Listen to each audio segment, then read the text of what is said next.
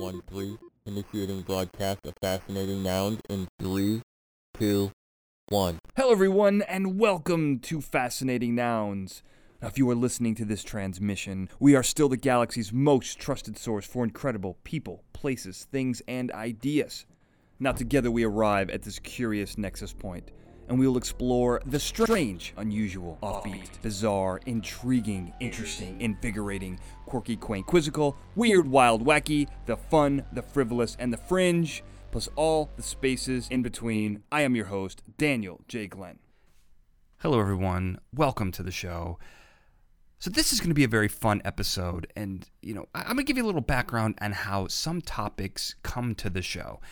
Occasionally, I'll read a, a news article, or I'll read a book, or I'll hear a story, or producer Sarah will read something and and and suggest it, and sometimes one of those stories will just kind of grab you immediately and just pique your interest. And that is exactly what happened with this one. It is a book called Survival of the Friendliest. It is a, an argument that human beings and, and animals, especially dogs and bonobos, were able to evolve the ability to work with each other, to be friendly to each other, to be friendly to other organisms. And that is the key to their success. And this is something that is shared amongst the most successful species on the planet. Now, not all, because a previous episode we talked about sharks, and sharks are extremely successful, and I would argue they are the least friendly animal on the planet. Uh, I dare you to argue with me on that one. But I think this this was just a very intriguing argument, and I, I was very excited to get into this. This was a book written by Dr. Brian Hare and his, with his wife Vanessa Woods. They are experts in bonobos and dogs, and uh, they put this thing together. And let's just get right. I just want to dive right into this. All right. So, do you like Doctor Hare, uh, which I think is a really funny name, by the way? Do you like Brian? Do you like BH? What do you like? Whatever. You don't care. Whatever. You don't care. I don't care. All right. Whatever. Whatever's fun. Well, whatever you are, whatever you like to be called, you are the author of Survival of the Friendliest, Understanding Our Origins and Rediscovering Our Common Humanity, along with your fellow author and fellow researcher and wife. Am I allowed to am I allowed to say that? Wife Vanessa She's my Woods? wifey. Yes. Okay, all right. Two questions that come right off the bat. How was that process? Writing with you, is that all right? Does that work? You guys Uh, still together? it's, uh, straight to the nub of it, huh? Right, The, yeah, uh, let's get into it. Yeah, it, it was a marriage. Yeah. Uh, I like to say that if you enjoy the book uh, or the previous book we wrote together, it's despite me. My wife is really good at taking broccoli and turning it into ice cream, and uh, I'm sort of the boring science in the partnership, Sure. and she is the one who's like gonna make it awesome. Uh, and fun and, and relatable and exciting, but just like anytime you have science journalism and science, there's some conflict there between uh, what's accurate and correct and what is interesting. hmm You, you know, I love that you mentioned that because I battle with that all the time. So I have another podcast where I, it's called F Triple GBT. Shameless plug for myself, which is ridiculous. But, Do it. But we take we take pop culture science and we kind of explain it in real life and how to make it in real life.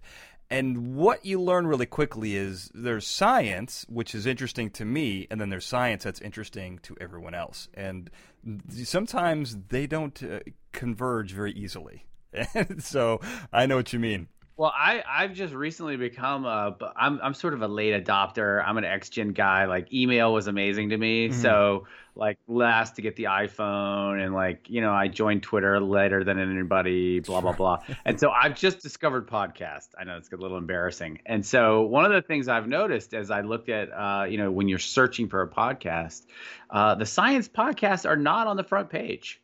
Uh, they, you know, and and I think that's normal. I, I mean, you know, that's just the normal way. And so, uh, as cool and amazing as science is, it's hard to make it relatable and interesting to most people. And so, uh, that's one of the big challenges is when you take really complicated ideas that are truly by their nature complicated, and and then you have to make them relatable and digestible. And there's going to be tension there. And uh, there was a lot of yelling and screaming in this house as a result. no, that's great. I, I, don't know what you were told this interview was going to be, but it's an ambush, personal kind of dive into your life. I don't know. It's not has nothing to do with the book itself. Well, well, well Vanessa, uh, you know, did not tell me, and I'm sure that she was excited about the ambush part. Here's another thing that I love about books is I love survival of the friendliest. All science, yeah, I do a lot of science interviews, and and and we. I love some of the book titles. Survival of the friendliest is one of my favorites, easily a top three. I love that that. Uh, but it's so funny because every book has a snappy first part and then a colon and then a long part that's usually more what the book is. yeah. Is that does yeah. your publisher like ask for that or what what goes on there? Uh, it's interesting. The you know um, in the books I've written, uh, you know, I think the publishers really care a lot about uh, the title and the subtitle and uh, they you you kind of have veto power, kind of. Okay. Um, but uh, I think on the subtitle for this one, our editor really worked hard, and in the end, we really liked it. But you should have seen some of the other ones. Oh, there were some real monstrosities that yeah. were gonna uh, be on the front cover. Some produced by me, uh, yeah. but I, in the end, I like what we did. But but it is true because survival of friendliest is is intuitive and catchy, and then you got to read this mouthful below it. But but uh um, I think survival of the friendliest inspires the what, what is the message, which is that you know we're going to try to understand where we come from, and then that's going to tell us how we can celebrate and have a friendlier future. Uh, uh, celebrate humanity, have a friendlier future. Yeah, no, it works. I've just always been wondering, like, how that how the titles work, and you seem nice enough, you seem friendly enough to answer that question for yeah. me. So, yeah, well, we we we had an original title, and it took us forever to write this book. And when we originally proposed it, it was Domesticated Minds. That's not bad. And yeah, and so it was like you know we're gonna study minds that have been domesticated. Um, and surprising, you're one of them. You know, and that that might be fun for people.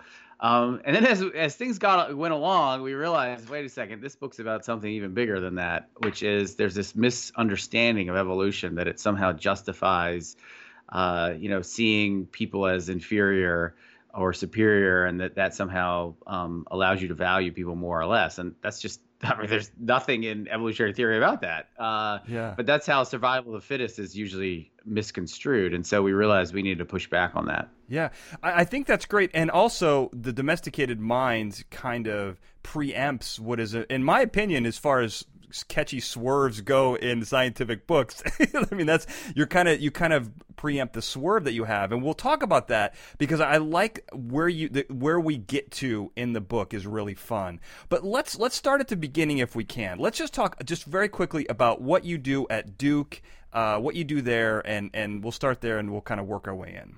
Well, I, I get to be a professor there. It's pretty fun, uh, and I do research. I teach. Uh, I have to. I'm like an entrepreneur. You have to raise money to fund your research, and I have students that work with me, and so everything we do is, uh, you know, the result of students working hard.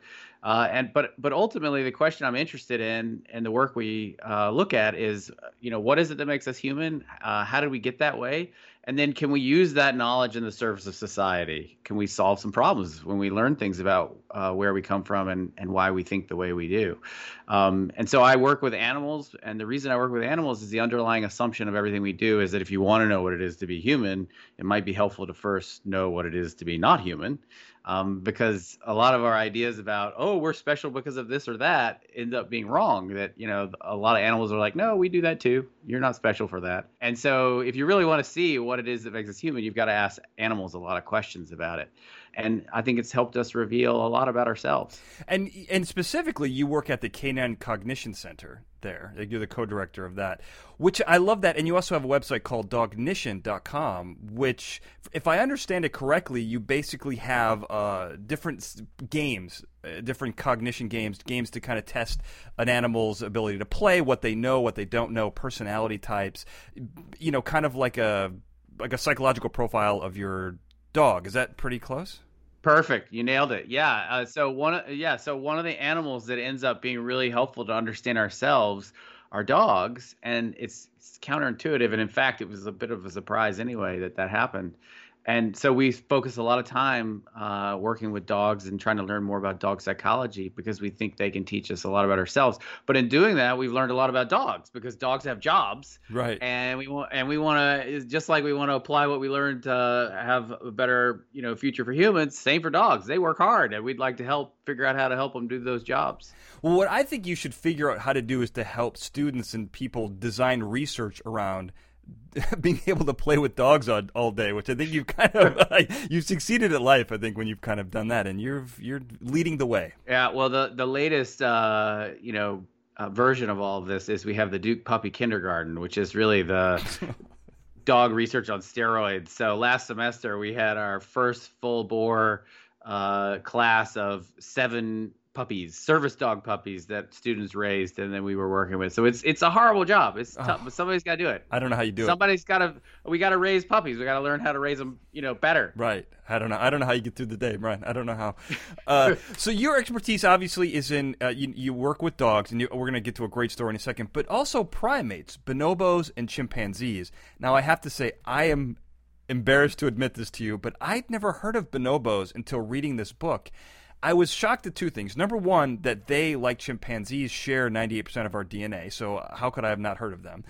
And also how actually more like us bonobos are, or in some ways, I guess you know, you know when you when you have a thought in your head and there's like the devil on one shoulder and there's like the angel on the other. I feel like chimpanzees are actually the devil and bonobos are the angel in a way, uh, because chimpanzees are incredibly aggressive and in a lot of ways they kind of appeal to our darker senses and bonobos appeal to our lighter senses. And I like what you did in the book. To I don't know if you did this consciously or not, but that's kind of how I saw it. Is you're looking at what can we be and what we kind of are or what we could be. And I, I really like that. So, how did you get into primates uh, as far as um, you know as a study? Well, uh, chimpanzees and bonobos are, like you said, our two closest living relatives, and we share uh, almost 99% of our genome with them. I, one day, bonobos and chimpanzees woke up in the mid 80s to learn the latest science that they are actually more closely related to us humans than they are to gorillas. So it must have been horrible for them yeah. to learn. right. uh, and, and, they're like, we're we're big, black, and hairy like they are. How right. can we be more like the human? Right. This is terrible. right. uh, so, but actually, they're more like us than they are gorillas uh, genetically. And then bonobos and chimps, uh, they are like having two first cousins. So uh, it's like uh, you know, if you have a girl and a boy cousin, they're equally related to you, but they're different from each other. Mm-hmm. Um, mm-hmm. And so that's that's uh, our relationship with them, and that relationship helps us to test a lot of ideas that we were taught that we sort of uh, were anticipating earlier in the conversation, talking about trying to figure out what it is to be human, mm-hmm. because uh, all sorts of big ideas about what makes humans the way that they are uh, get proved wrong because bonobos and chimpanzees are like, no, we do that too. So sorry, right. no, you share that with us, right? uh, and so, and yeah. so that's really the motivation is, um, uh, you know, they have brains a third the size of ours, but they do so many things that we do. So it's a it's a really challenge for a lot of ideas. There was just one today on Twitter where somebody was saying, "Oh, we've discovered this unique way that humans encode geometric shapes." And I like open the paper. I'm like, "Oh, they must have tested bonobos and chimpanzees to know this." No, they've just looked at a bunch of humans. It's like, how could you know that's unique? You can't, right? Well, and what I love that I was just reading an article. I'm going to put it up on the website. Uh, there was an article basically showing how in mammalian brains, you know, be it a, a, a mouse or a whale the neural connections, the speed and the efficiency at which the brain works is the same. So it doesn't matter mm-hmm. the size of the brain, but the, the speed of the connections are all the same. So all of them, uh, at least in the, in, in the world of mammals, all the brains are essentially, from a structural standpoint, the same. Um, mm-hmm. and, and, and which kind of goes what you're saying. But if we're going to talk about survival of the friendliest, I think we kind of have to start at survival of the fittest. And I think that this is misinterpreted it a lot. And I think it's a semantic error on the word fittest. I've always interpreted it as the species that is most fit to survive in its environment, which I believe is the true definition of survival of the fittest. But people tend to think, especially given more advanced along, at least along from from a from a taxonomy standpoint, the more uh, uh more further along evolutionarily speaking, the more dominant, aggressive animals are essentially the ones who are in charge. So let's talk about that. Kind of where did you, where do you see that as your starting point, so that we can kind of get to the friendliest? Sure. The uh, so I think that survival of the fittest is um, misunderstood to mean just like what you said that sort of the big mean alpha individuals are the ones that are somehow superior and that others are inferior. And somehow there's a value to being alpha and big and strong. You're better. And so you deserve more resources. You deserve more of everything because obviously you're better. And biology proves that if i'm big and mean and tough i'm better and i deserve more stuff well not even deserve brian but you can just take it. If you're the biggest wolf or the biggest gorilla you just take it. You don't have to deserve it or earn it. Well you know and and in fact you're morally obligated because you know you right. should you're you should uh, you know only the best should win. Right. So uh, really truly uh, it is understood that way by many. And fit, fitness and fittest it really literally just re- in biology refers to how many offspring you leave. Ah. um, it's it's how successful you are at reproducing. So uh, survival of the fittest just means survival of those that leave offspring. That's it. That's all it means. There's there's nothing else, and there's nothing about progress or morals or you know superior or inferior uh, humans or individuals, but it's it's really laden with a lot of that. I don't think it's just a semantic error, by the way. Hmm. Um, I, I, think that uh, there is um, psychology about group hierarchy uh, that humans have evolved universally to express, and individuals vary in how much they sort of gravitate towards that. But I think it naturally resonates with with uh, an intuition about the fact that there are different higher, there are different types of groups of of humans, and that somehow uh, some are better than others, and that the groups that are better deserve more. And if you see the world that way, then when you hear survival of the fittest, you're like, oh yeah, I know what that means. That's what I already believe. So I, I think there's an, um, you know, it's not just that people have misunderstood or that they're incurious. I think it actually fits uh, a, a psychological intuition that many people have. That I, I, that does make a lot of sense, and I'd also think, you know, just from a strictly like a, a, United States standpoint, in the United States specifically, and that's where I grew up, and that's where I know we have that mentality. Not so, you know, obviously there's a lot of racism, and and and and as far as races and superiority go, and the mindset of people, which what you're talking about, but also just in let's say a corporate structure. You know, some it's usually the most aggressive person in the room or the loudest voice. They usually win and so I think that that kind of helps with that perspective, uh, at least in the United States. I, I, don't know. I don't know where you feel about that, but that's kind of where mindset. I think it is. Yeah, no. There's all sorts of places, cultural places, where that uh, you know belief or psychology plays out and it could be you know i've i've started a company before. I've been in a company. I understand what you're talking about. Hierarchical. It could be in medicine mm-hmm. um, you know doctors versus nurses. Uh, it can be religious groups. It can be race. It can be you know economic status. I mean that's the unbelievable thing is that i think universally uh, humans have the ability to see groups as either higher or lower or superior or inferior. Um, some people do it more than others but um, what really seems to be constructed, what is really in, heavily environmentally influenced, is what groups we value and how we construct those groups. Um, and so uh, that seems to really uh, differ a lot between different cultures. Yeah, I think so. And and what I love about in the first part of the book, you talk about how being the alpha male, this aggressive stance is actually a disadvantage because you have social stresses. It's that saps your energy, weakened immune system. You know, being the alpha male, you always have a target on your back. There's always another male trying to fight you for that position, and eventually you're going to lose. I mean, it's it's not an environment you want to be in. And this is kind of what the crux of what you're talking about is cooperation is so powerful. And if we look to nature, you've got mutualism, you've got several different kind of symbiotic symbiotic relationships in nature, but mutualism is the is where both benefit, and that's probably the, the best example of this. Ant social structures are large. I did a whole episode on ants. I love ants. Uh, I'm having a problem with ants in my apartment right now, so they're not on the top of my list. I'm trying to be as friendly as possible, but I, I, they operate almost like an entire brain, and cooperation has led to the success of our species. This this is, I think, kind of what I loved about your book.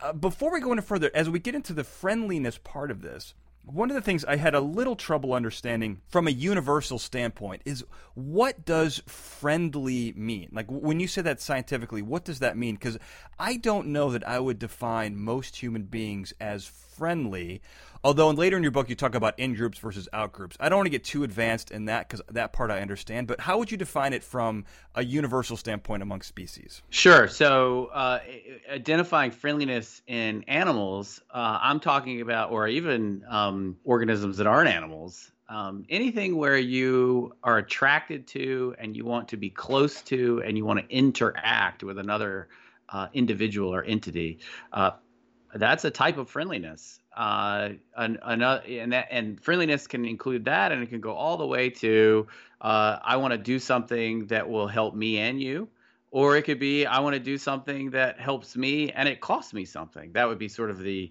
uh, you know most extreme case of friendliness. Um, but friendliness can be as simple as I just want to be near you, um, because being interested and attracted to being close to someone then sets up the possibility for all sorts of interactions that were not possible before. And I think the I think if I was going to summarize the main thing I would love for people to take away from the interview and the book is that friendliness wins. It is life's most successful strategy. Uh, and this misconstrual of survival of the fittest has people confused. It really is the case that if you look at life and the most successful organisms, some of which you um, were talking about, like ants, for instance, um, or even flowering plants, mm-hmm. uh, mm-hmm. there's all sorts of examples where the big shifts in nature are where there's a new type of friendliness that leads to a new form of cooperation, and that set of organisms or that organism flourishes and outcompetes every everything else. Um, so friendliness is the winning strategy in nature, and it's partly because if you're in a, a, a place where you have to have sort of zero sum competition where either I win or you lose, uh, and you've got to have an alpha, etc. it's just what you said. It's so costly. You're not going to stay at the top for long. Uh, and uh, ultimately, if you were in another system where friendliness was um, favored, everyone would benefit much more. I no, I think that that's that is the the key to the book. Now, I want to say, in a lot of ways, at least this is maybe this is just my human centered social structure. But when I think of friendliness, friendliness, I think of people going out of their way to be nice to people, and maybe not necessarily for their own gain. But I think across animal species, being nice, you know, we'll say nice, friendly. These are very human words, but you know, being being nice and friendly to other organisms allows it's I do this and I will get something. Every species who is friendly does get something in return, and I think that that's the strategy. I think there are. I would imagine, and I'm not a biologist uh, by training. I just just one by pretend. I, I don't know a lot of species that do something nice for another species and don't get something in return. Like the flowers that you mentioned, bees get pollen and the flower gets pollinated. You know, I mean, it gets to you know be genetically diverse. So there is. So I think that that's important to to kind of keep in mind as we go forward. Um, but one of the first things you talk about, which I think is great, and I didn't I didn't understand how important this was until I read it in your book. But pointing the idea of this theory of mind, how even as babies we point, and that's the first thing that we do. And I don't think that it really made sense to me how important that was as an act of communication and cooperation until you talk about how you did studies with chimpanzees and they had no idea what pointing meant. Uh, tell me a little bit about this because this is crazy to me. Yeah, so um, when I was an undergraduate, I was 19 years old. I was working with Mike Tomasello, a very famous uh, psychologist who studied how children learn to be adults, basically, uh, acquire language, uh, start participating in culture. One of the things that had been um, discovered was that when children at 9 to 12 months of age begin to understand that when you point or gesture, that you are uh, trying to tell them what you want or that you know something that they may not know. Uh, and when they start to understand that, or when they start to do it themselves, it's their first window into the minds of other people. Mm. It's their first uh, step into a much more complicated social world that we all participate in all the time and don't even think about. Um, we constantly are thinking about what other people are thinking. Right sometimes too much. well, it's what allows yeah. us to communicate, yeah, right? Yeah, and so I have to I have to imagine as I'm trying to tell you what you know describe this. I have to imagine what it'd be like to not know what I'm about to say. That's meta, man. That's meta. It's very meta, yeah. And so, um, great communicators uh, are best at that. So, what was discovered was that kids, this is a, a really pivotal moment in, in the development of children that allows them to acquire language, participate in culture, this first window into others' minds, and that chimpanzees were really struggling at these same things. As smart as chimpanzees are, and they can run circles around a dog or any other animal you might be familiar with in terms of their intelligence that you might you know uh, think about. But when it came to this very simple thing of just i'm trying to help you. I'm going to tell you where something is with this movement mm-hmm. of my arm. Mm-hmm. like i have no idea what you're talking about. Yeah. And they and and they can learn it slowly yeah. but if you slightly change the way you communicate with them let's say you just look to where something is that you're trying to help them find they, they have no clue that you're trying to help them that I mean that that was crazy to me because the next step in that. So first of all, I had a hard time really. I had a hard time accepting that. I'm not going to lie to you, Brian. I had a hard time accepting that. And so once I finally did, there's this. You talk about your dog Oreo and how he. So let me take a step back. So before that, you were talking with a professor who said that that it's a higher only humans or, or, only primates have this ability to cooperate to cooperate with gestures or, or, anything like that and and by pointing they don't they know what you're talking about. And you said well i think my dog does the same thing. I think i can communicate with my dog with pointing. And that was like for me that seems i i didn't understand why anyone would resist anyone who's had a dog no i i didn't understand why you got scientific resistance from that. So tell me a little bit about that and then how your dog kind of saved the day and you know may change mankind.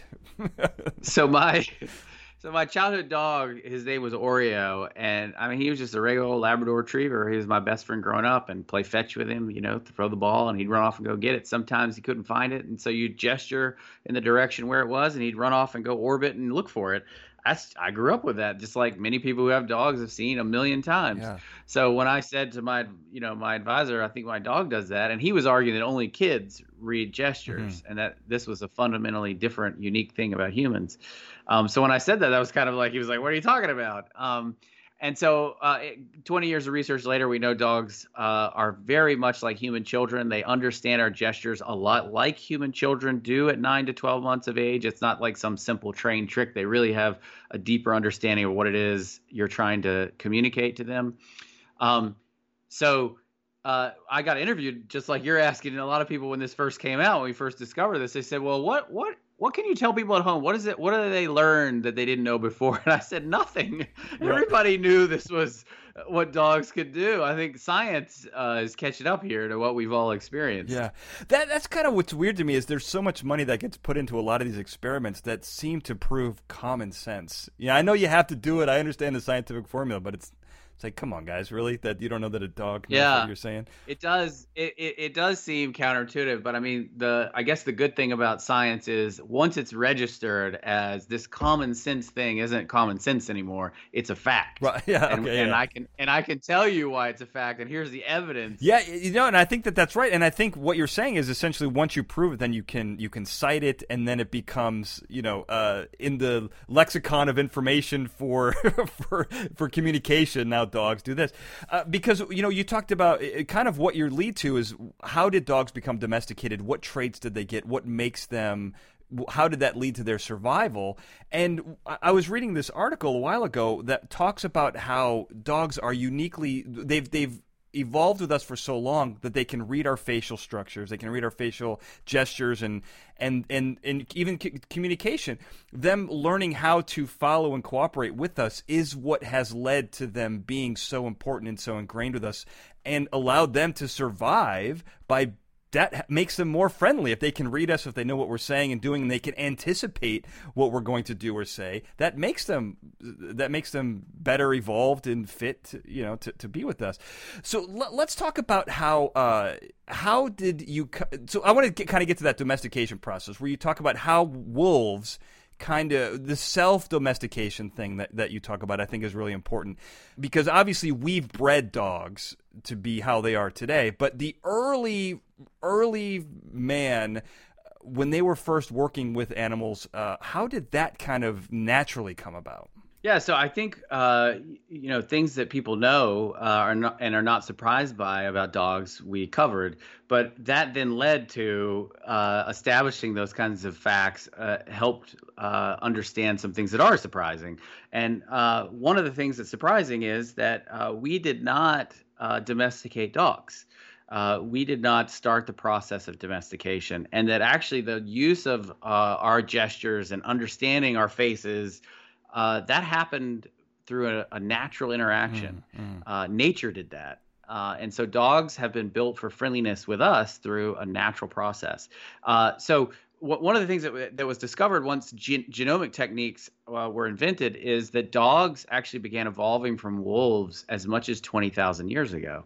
Well, there was no humans relying on ag- agriculture. This is uh, when all humans lived as foragers. Mm-hmm. Well, people who are living as foragers don't wake up in the morning and say, "Gosh, I wish we could have some wolves stay with our children while we go hunt and gather and we compete against wolves hmm. for food." Right. Uh, and then when we get back, I'm sure the wolves will be great with our kids, and then we'll we'll do this for many generations, and then we're going to create dogs. Right, right, right. Um, so that seems unlikely that that's how we ended up with dogs uh, evolving 20,000 years ago. So what we think instead is that the friendliest wolves that were attracted to human settlements as we started to be uh, more successful and create more debris, garbage, uh, and other things that they could take advantage. Of really, at uh, you know uh, a, a they were able to reproduce more offspring as a result, and they succeeded more than wolves that were directly competing with us as predators. Um, and that's really what launched the whole thing. And we know from experiments that when you select animals to be friendly, that not only does it make them friendlier after you select them for many generations, but it actually changes their morphology, uh, sorry, their bodies, their brains, their minds in ways that we would recognize as sort of domesticated features. So, uh, animals that are selected to be friendly. So, for instance, there's foxes that have been selected to be friendlier. They have curlier tails and floppy ears uh, as a result of selection for friendliness. Um, so, uh, we think the same process happened, but nature did that, where wolves that were able to approach and be attracted to us were at an advantage. Um, and so the we did we obviously select dogs now, uh, and we control who they reproduce with or whether they can reproduce. Um, but that actually really began in earnest in Western culture about 200 years ago.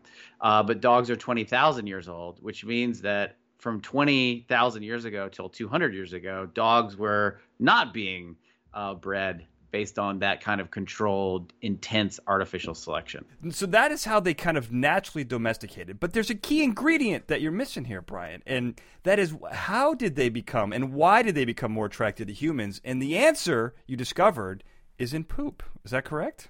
Yes, I am a big fan of poop uh, energizing dog domestication. uh, yeah. It the, is a true story. the world leader in it, I imagine. You pushed that. I, I, I am probably the biggest proponent. Right. Uh, yeah. The, uh, not many people have jumped on board with this, uh, and, and you know I don't have like a whole posse of poop, right. uh, poop proposers. Yeah, poop posse uh, proposers. I like that. Yeah, poop posse proposers for dog domestication, and and I have to say I'm a little bit of the turd in the punch bowl at uh, dog parties, yeah. and I start going on about how dogs evolved because they like to eat human poop. Yeah, but uh, it, there is some really nice evidence. Uh, some poor graduate student followed a bunch of, of uh, village dogs around and was able to uh, describe what they ate. And about a quarter of their diet, uh, when they're free ranging, was human feces. And of course, uh, then you have to be curious uh, as a biologist, and you do what biologists do. They love to analyze poop, mm. and it is the gold of biology. And so, anyway, they analyze it, and uh, it ends up that the human feces that dogs were eating uh, had really uh, very high nutritional content. A lot of carbohydrates, like eating a bowl of pasta, or protein contents that were like eating chicken. Wow. Uh, so, if you are a wolf and you're directly competing 20,000 years ago with foragers who now have projectile weapons, um, and be- they've become super predators, and they're wiping out the rest of the predators uh, in Eurasia and you're like, hey, you know what? I don't know where my food's going to come from to, today, but I know where the humans poop. Right. And it doesn't run away. Uh, it's digested. It's cooked. Uh, I know it'll be there, and it's like an energy bar for wolves. I'm doing this, uh, and and so I think they could sneak in at dark, and they could uh, find the latrines that were outside the camp, and very safely have a very reliable source of food that led to uh, the selection pressure for friendliness that uh, we think is uh, the key ingredient for kicking off domestication. Well, I think I would actually go a step further and say that our extremely inefficient digestive systems apparently are the ones that kicked off this. There you go. I mean, I can't believe there's that much good stuff in our in our droppings that they could that could pretty pathetic. Yeah, I mean it's which leads to our gut bacteria. What's going on there? We got to I know, I was just about to say I'm going to I can't take blame cuz it's not my fault, Right. you know, I've learned recently that's what I'm supposed to say. So I take no guilt, but uh, it's our microbiome for sure. Yeah, I, it's just crazy. Uh, so now, one of the things that I thought was kind of interesting is there. So you talk about the librarian genes, which control the multitasking genes. Uh, this was my favorite part of the book, besides obviously the stories about Oreo. But th- essentially, this is a gene that controls a bunch of different traits. So then a lot of different traits change at the same time, and this involves neural crest cells, uh, which and those are related to friendliness. This I thought was really cool because as the dogs became more domesticated, this actually affected lots of different things, which includes smaller faces, less aggression, cooperative behavior, smaller teeth. So I want to talk about that, but I'm guessing that all of the things we talk about, curly tails, floppy ears, you know, piebald, uh, c- you know, coloring or whatever, uh, smaller teeth, these are all things that look more friendly, you know, so they are in a sense, in a sense, they are related in a weird way, but you wouldn't think that they would be from a scientific standpoint. Tell me a little bit about this. Yeah, so I wouldn't blame anybody to think that uh, if you want to have a, a dog, say, with smaller teeth, you breed together dogs with smaller teeth. Or if you want to have a dog that has a shorter muzzle, you breed together two dogs that have a shorter muzzle. Or curly tails, you breed together two curly tailed dogs. I, I wouldn't blame anybody for imagining that. But uh, what we've seen when you experimentally domesticate animals by selecting friendly animals, the fr- the animals that respond in a most friendly manner to humans, they are attracted to us, they want to interact with us and play with us. You take two of those really friendly individuals and you breed them together. And if you do that for many generations and increasingly breed friendlier and friendlier animals together, you have animals that end up having a higher level of these other traits where their teeth are smaller, their faces, uh, their muzzles get shorter, uh, curly tails, floppy ears, the whole the whole thing uh, increases in frequency. Um, and so these library genes and the neural crest in particular uh, help us potentially understand what's happening. How could these things be connected? They weren't selecting for any of those uh, traits that changed in the bodies of these animals. So how in the heck is that happening? And so what we think exactly what you're saying is that um, really it's all about development. It's all about if you want to have a friendlier animal, you have to affect mechanisms that uh, shape friendly behavior. And those tend to be things that happen very, very early in an organism's development.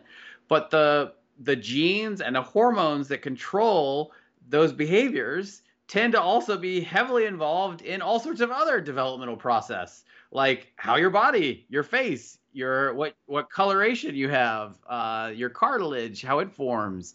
Um, and so, if you want to change the behavior, the, you have to change the genes uh, and and probably change those librarian genes that have so much power over development. But then, by accident, you're changing all these other things too uh, that get uh, taken along. And just by, I mean, it's amazing. Uh, you know, by happenstance, many of these things uh, allow you to have features that make you look more uh, infantile or juvenilized.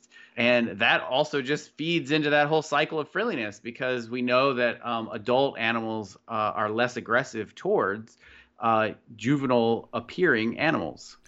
Well, I would say I would say happenstance is probably the correct word.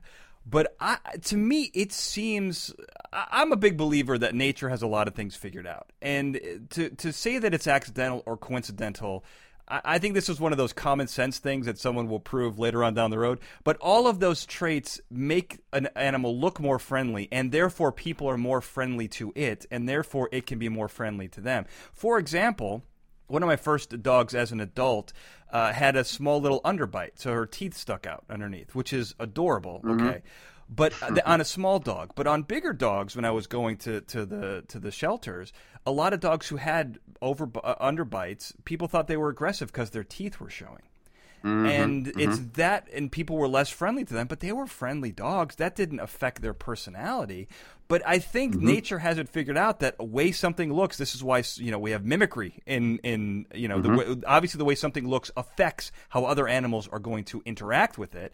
And I think they got Mm-hmm. it figured out. Brian is what I'm saying. I think that they got it figured out. We're going to figure that out later on. You know, in more concrete terms. Yeah, I mean, well, in a, in a way, you're you're right because a lot of the hormones that uh, shape behavior, oxytocin, serotonin, um, even dopamine, uh, testosterone, um, they all uh, sort of feed back on each other in terms of shaping our behavior.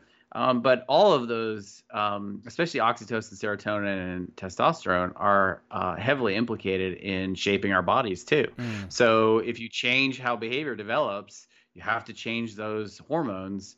Uh, it means you're going to change. If you do it early in development, you're going to change what the body looks like. And so the association of more juvenile traits in your body, there's a, a natural link there with your behavior. Yeah, I, I no, I thought that was great. I also love that you have a whole section about how dogs kind of hijack the oxyt- oxytocin cycle, where you know you have a, a mother looks into the eyes of her child, and that releases oxytocin in both, which develops a bond.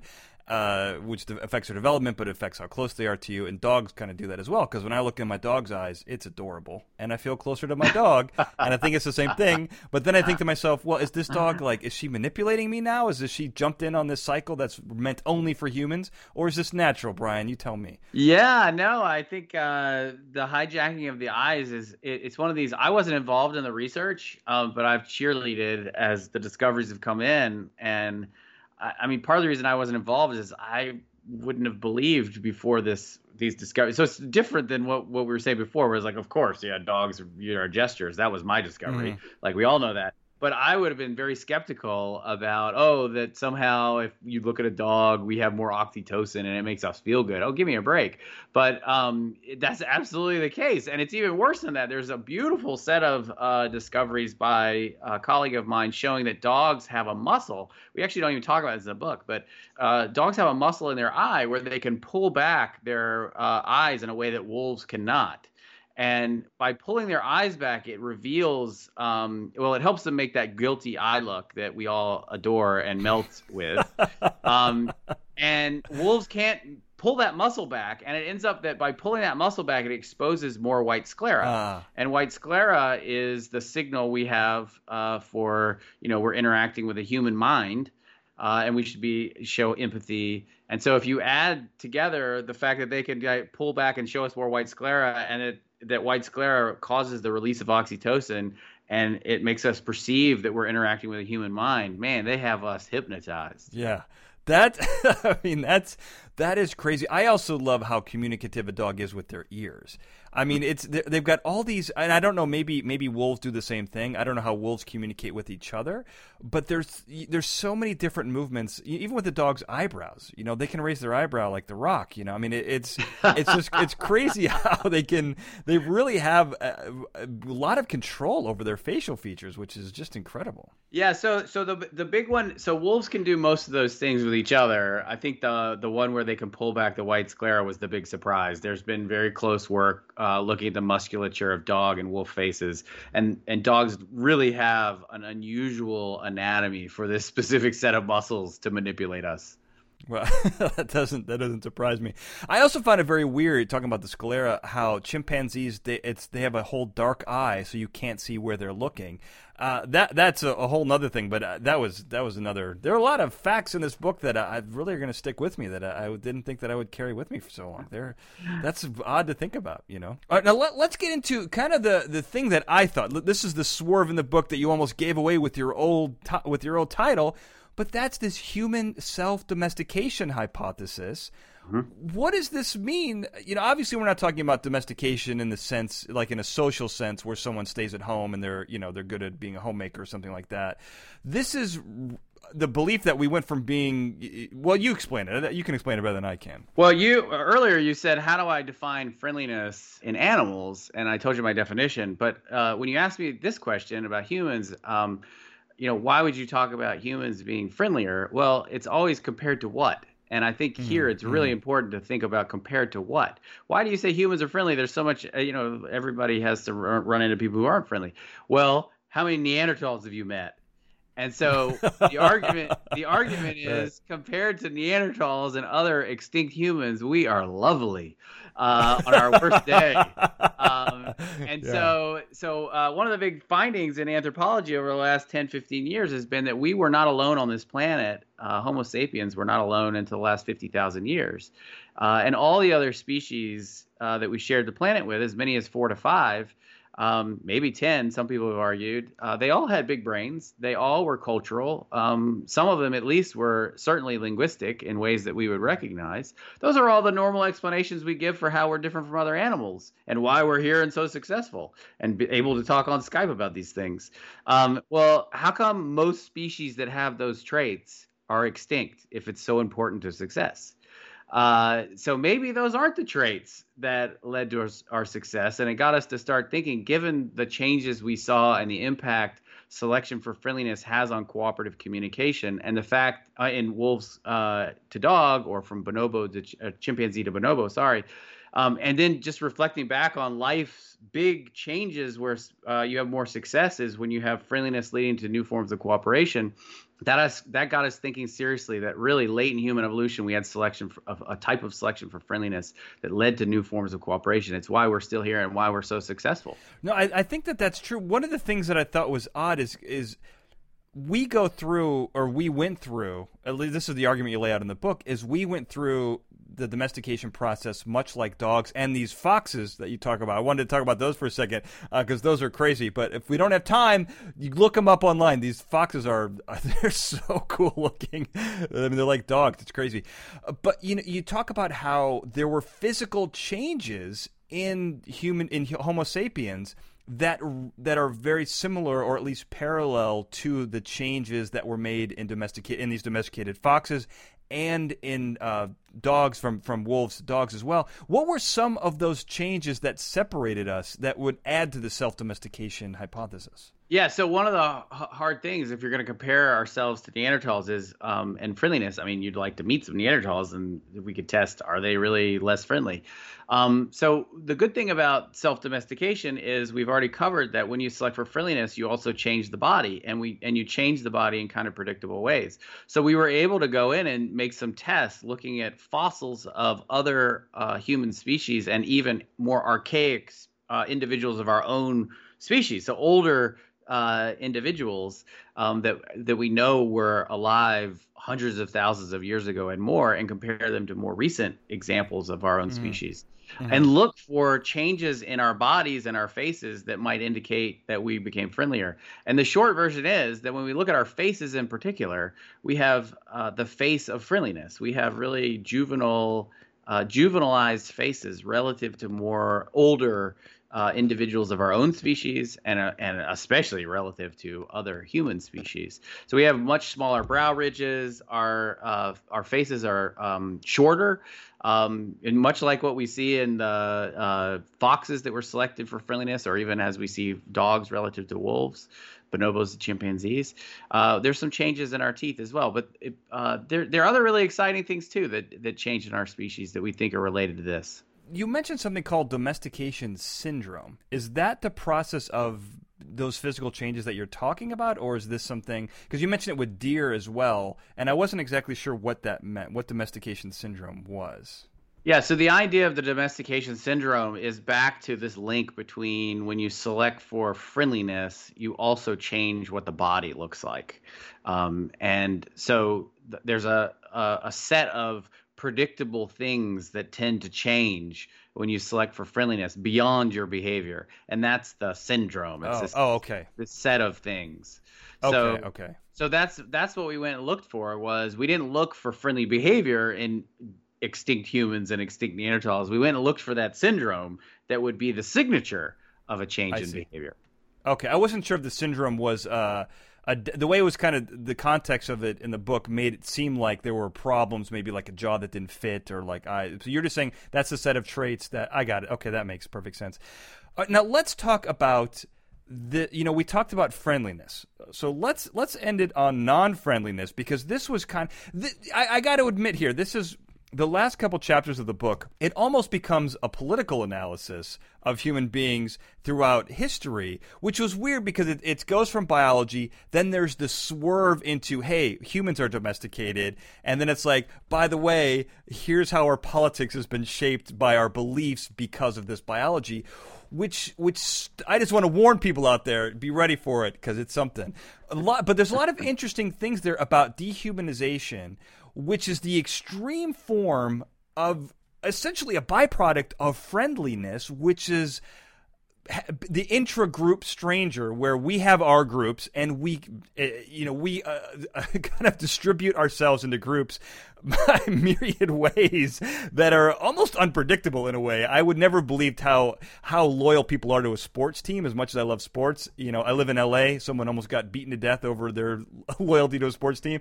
That's crazy to me but that is exactly what we're talking about which is i'm in this group and human beings who identify someone as being outside of their group, then all of the nice, friendly things that we evolved that helped us survive are out the window immediately, and now you're the enemy and you must die. How does that work from a biological standpoint? Yeah, so uh, you you you if you hear the title "Survival of Friendliest," I'm sure maybe people are like, "Oh, come on!" Like, but what happens is this analogy analysis, sorry, is that we realize our species is the friendliest species of human to ever evolve and we really literally our brains are built for friendliness. But because they're built for friendliness and we have these special mechanisms to allow us to cooperate in new ways they also can turn off to protect us.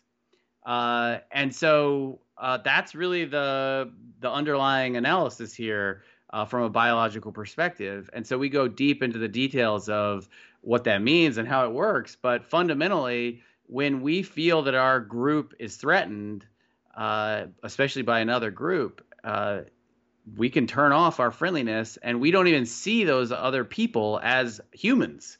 Uh, we can treat them as if they were uh, using psychology we would use with a doorknob or a chair or whatever. And so that then allows this super friendly species to be the cruelest species on the planet when the mechanisms that make us built for friendliness shut down. Well, it is it, to me that was it's the craziest part of the book. I probably said that about 6 times in this interview, but there was a lot in this book that really changed how I viewed the world and just that whole concept of we are the friendliest to our human beings you could essentially say that we humans are the friendliest, and what's also funny is we are living in the most, the least violent times in human Homo sapien modern history, and we are the least violent of the five or so similar hominids, uh, hominids of you know early days, and we're still look at what's going on. You know, like we still we still have wars, you know, all that. But what, what's interesting is is just how we are the friendliest to humans but as soon as we stop seeing other people as humans, which is surprisingly easy, was what I learned from your book. Once we dehumanize someone and make them not human, then they are then we are anything we are cruel and mean and and just uh, unconscionably I mean we're terrible. I mean I don't even know uh, words to describe how horrible we can be towards our fellow humans when we stop seeing them as humans. Yeah, so uh, I think that's the big takeaway is that we're all built with this ability to be super friendly or to dehumanize. Um, and the question is, how then do we take that knowledge and have a friendlier future?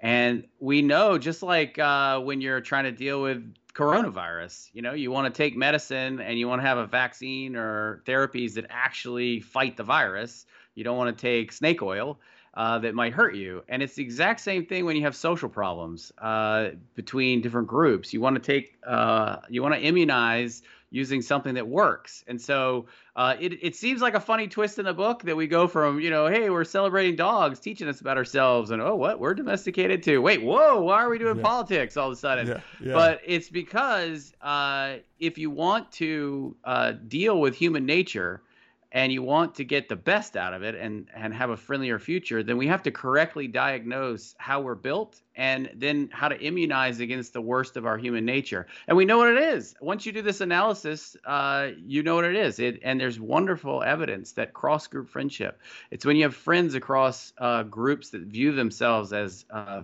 different and potentially threatening to one another those friendships prevent the worst forms of dehumanization because they act as a bridge and they prevent people from seeing each other as uh, violent threats. Uh, because hey, I know that you guys are friends, and uh, I can't dehumanize you because I know that that guy's friends with you, and I know you would shake me out of my dehumanizing, you know, uh, stupefaction uh, if I started to think that. And there's nice evidence that that's exactly what happens when we have friends across groups. It doesn't matter what kind of group it is um, that's having a conflict. That that's the key that immunizes against the worst of human nature. No, I, I, agree with you completely, and I, and I think that that's those that, that's the way we should be going, and I hope your book kind of facilitates that for future. But one of the things I do have to say is it is strange uh, in modern times, without being specific, how you can be friends with someone or someone you've known a long time and how through a couple of words or or someone else has a different thought how you how how I've seen it. Maybe you and I don't do that uh, but maybe how you can see someone is instantly dehumanizes them by you know as soon as you put them in another group like I believe this thing you believe that you're now in the outer group and now I don't like you anymore and it is to me it, it that is the scary part because that what you just said should make sense but when you see longtime friends who can fall out over a, over a philosophical belief which is happening a lot you know thank you facebook uh, I, I, think you know. I think that's really the scary part that you can actually break this down and you can trigger that dehumanizing element in human beings so quickly, so effectively, and so efficiently. That is really the scary part. I think is about this whole thing. Yep. No, we're built for friendliness, but it comes with a cost. And uh, I think I think uh, you know cross group friendships gets us a long way, but you're right. There's sort of a balkanization of yeah. uh, ideologies, and it's become fashionable to quickly uh, you know, cut people off if they disagree with you in any way uh, and don't conform to some, you know, signal of your group. Um, I mean, that's been that's been going on for you know hundreds of thousands of years in humans. Um, yeah. So the question is, uh, how do we do better? And I think we know the answer, and we have to decide we want to do it. And uh, I, I, I I'm hopeful. Yeah. No, I think you're right. I think it goes back to the dogs. You know, I saw a bumper sticker that said, wag more, bark less. As silly as that sounds, I feel like that is the key to the future. Uh, so, how can people, we've talked about this book a lot. It's, you know, for a scientific book, it's got a lot of twists and turns and plot twists. So, how can people find it if they want to read it? Should they? Should read it, by the way. It should be required reading. Thanks so much. Uh, it's on sale anywhere books are on sale, so you can find it at your independent bookstore, or you know, if you want to go to one of the giants and uh, you know feed their treasure chest, you can go to Amazon too. Uh, you know, I, I did I could just detect a small hint that you have a preference on where people would find would want to find their book. Uh, just uh, I don't just know. I kind of like subtly. guy myself. yeah, subtly pick that up. Well, where can people find you if they want to learn more about you? Do you have, are you on social media? What do you do? Uh, I'm on I'm on Twitter. Uh, I'm a Twitter person, so I'm be here at be here dog guy, and uh, I'm also uh, BrianHare.net. I like that hairnet. That's that's easy to remember. Brian, it's like a bunch oh. rabbit though. It's a bunch. Right, right, right. right. your head. right, right. No, that's fair. That's fair. Well, again, as I said, Brian, this is a, a fantastic book. I mean, just eye opening, and I hope it does change the course of human history. But thank you so much for taking so much time out for me today. This was great fun. Thanks. Thank you. And I want to thank everyone for listening. Have a good night.